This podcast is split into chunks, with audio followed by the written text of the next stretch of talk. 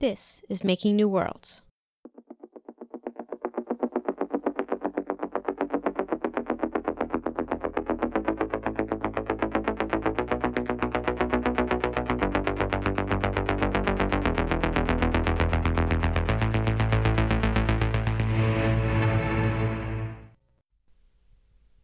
Welcome to Making New Worlds. I'm Erika Nesvold.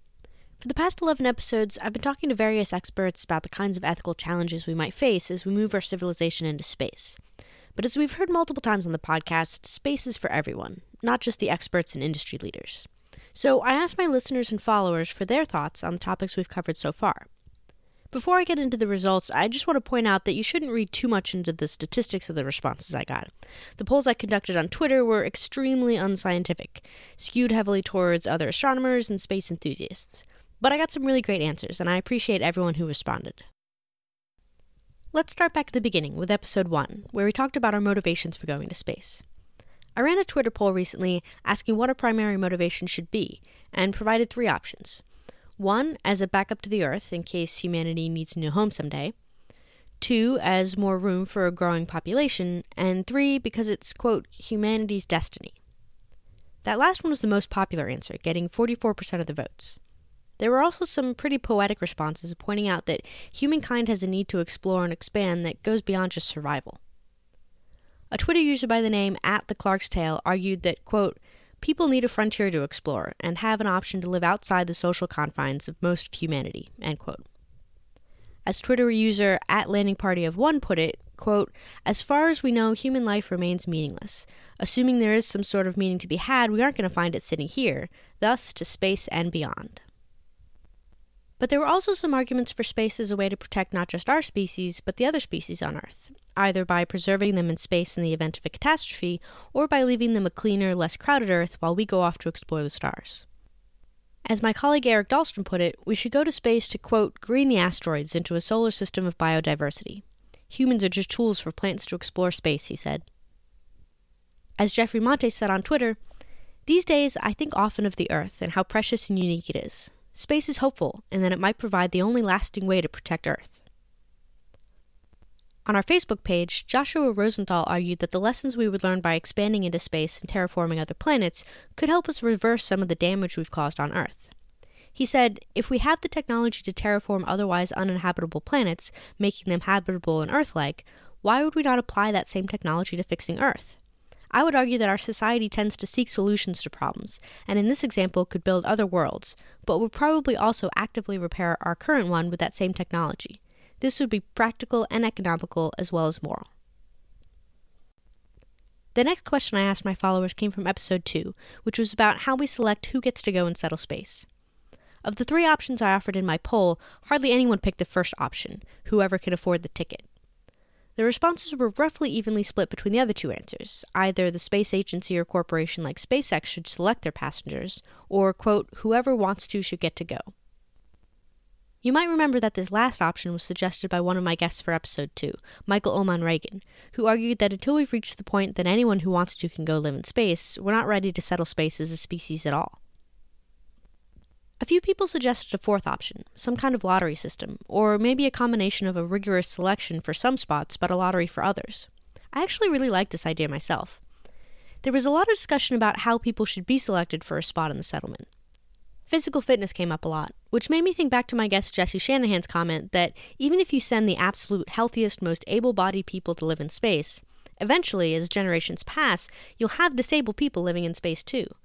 So maybe the better choice is to plan to make space as accessible as possible. People also talked about the non physical qualities that would be required for selection as a space settler. On our Facebook page, Nick Krusen envisioned selection based on expertise in several stages. He said, first, engineers and biologists to build a basic sustainable infrastructure. Next, scientists and resource support personnel to build on that infrastructure. Finally, poets, dog walkers, and IT directors. But on Twitter, the conversation centered around temperament. Harshita Gupta said we should send, quote, people most likely to survive there and not start a war on the planet. Basically, really smart people. And user at Elite Jakob suggested, quote, extensive testing to determine individual personality traits and goals. Willingness to work and cooperate is important too. selfishness and self centered personalities would lead to the same problems we have here. Also, can't have people who can't accept being wrong. Hubris sucks. I think there are a few problems with screening people based on personality, although psychological testing is part of the NASA astronaut selection process now. For one thing, while we have some idea of what kind of temperament performs well in a dangerous, mission based environment like space, I'm not sure we know as much about what kind of person would do well building a new community far from home. We can't even agree on what a community should look like, how it should be structured and run, how it should interact with other communities. Not to mention, you probably need a lot of different personality types to form a strong community. Let's move on to my next poll, which came from episode 3 on property rights. I asked my followers to imagine living in a space settlement, then asked, Who owns the land you're living on? This one was a landslide. 70% of the responses said it should be communal property, while only 20% imagined that they would have bought the land they lived on in space. User at Landing Party of One suggested private ownership, but in a system where the land is distributed to owners, not bought. Quote, original settlers get X amount of personal space with governmental provisions to update policy as more and more arrive. Speaking of money, my question from episode 4 had to do with economics. How do you acquire goods and services in a space environment? This answer surprised me a bit, although it shouldn't have after the property rights poll. 50% of voters said everything should be shared, while 27% voted for a barter system and only 9% went with a capitalist system. A few people pointed out that the answer depends on things like the size and age of the space settlement in question. David Wilson pointed out, quote, there may be different answers for settlements just starting out with very limited resources, thriving self-sufficient settlements, and those somewhere in between. And Joseph Ahern said, quote, For a small enough settlement, people can share everything, but I don't think it would work for groups of, say, over 5,000 people. One of my listeners from Ireland, Connor Hogan, reached out on Facebook to send me a link to his undergrad thesis on ethics in space exploration, titled Private Production and the Future of Human Space Exploration Beyond Low Earth Orbit A Practical and Ethical Critique. In it, Connor talks about the challenges of labor rights in a capitalist space economy. He suggests that, quote, we need a new approach that emphasizes communal ownership, i.e., whoever lives on the spaceship owns the spaceship, or has a stake, as it were, and a global forum slash think tank to approach these issues democratically with this in mind. Episode 5 was about crime and punishment in space. When I asked what a space settlement should do with a citizen who's broken the law, only 10% of people chose prison. As my colleague J.L. Galache puts it, space prison is a luxury we can't afford in early space settlements. It also doesn't work especially well on Earth, so we should learn from experience, no? The other options I offered were more popular. 24% of voters selected send the person back to Earth, while 43% chose loss of privileges. User at CDK Harris suggested, quote, restorative justice plus loss of privilege for repeats. If theft or destruction of resources, how can they be repaired or replaced? If someone was hurt, how can they be made whole? End quote. I really liked this answer, and it reminded me of the great discussion I had with my guests in episode 5 about transformative justice. My next poll was a yes or no question from episode 6. Do you think war in space is inevitable? The votes were exactly split down the middle and the responses pointed out that this question can be asked about our future in general, not just in space. As Laura Montgomery put it, quote, I don't think space will magically make us better people, so if someone figures a need in a method, there could be war. Listener Kyle Foster also wrote in via email about episode 6. Remember that one of the things my guests discussed in this episode was the possibility that international conflicts here on Earth could extend outwards to include those nations' settlements in space. Kyle pointed to two contrasting examples of this scenario in classic science fiction. Ray Bradbury's The Martian Chronicles, in which, as Kyle puts it, Mars colonists, quote, return to Earth upon the occasion of a colossal war. On the other hand, in the movie adaptation of Arthur C. Clarke's 2010, the threat of war on Earth briefly divides the protagonists, but eventually they buck orders and rejoin forces. Kyle wrote that the reaction of the characters in 2010 felt more plausible to him, and he asked, quote, To what extent would conflict on a home planet actually induce conflict in a colony? Is the leash really that long, that taut? Episode 7 was all about reproductive rights and challenges in space. I asked my Twitter followers how they thought a space settlement with limited resources should control its population size. 40% of voters said the settlement shouldn't attempt any official population control, while 30% favored some kind of limit in the number of children allowed for each adult, and 10% chose a lottery for having kids. Episode 8 was on terraforming and conservation.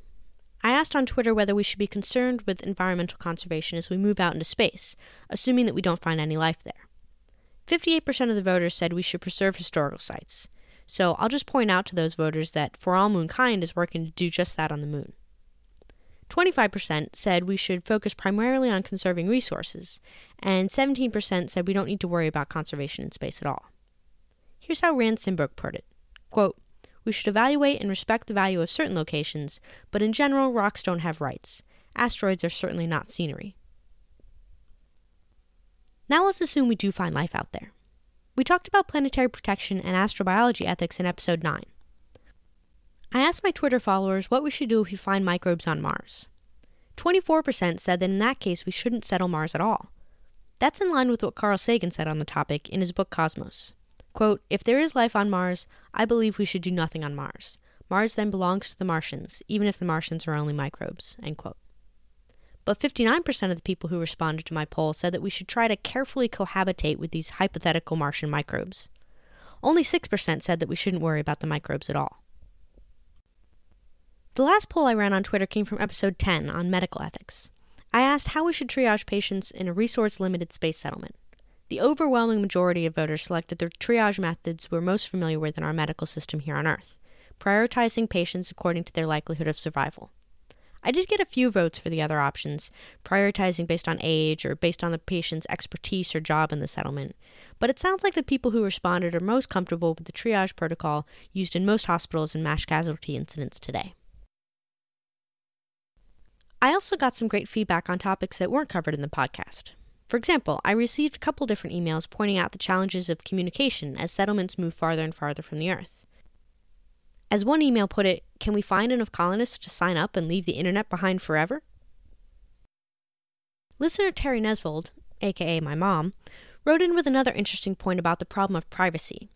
Quote, Arguably, scientists, as well as the backers of a space colony, whether corporate or government, if not all humankind, have a right to know how the colony is doing, collect data on the health and well being of the colonists, and particularly learn as much as they can about the colonies that fail. Where does that leave the personal privacy of the colonists and their eventual descendants? Do they just sign that away at the start, as astronauts do? Do they get to draw a line somewhere before their everyday lives become the ultimate reality show for the earthbound? I'd like to thank all of our audience members who submitted their comments and thoughts on Making New Worlds. So many of these questions reflect challenges and complexities that we already face here on Earth. I hope we can keep the conversation going. Next week, we'll explore a question that we've been avoiding for most of the podcast so far Should we settle space? Join us next week for the final episode of Making New Worlds. This has been Making New Worlds, a podcast by me, Erika Nesvold. Our intro and outro music is by Hair Doctor.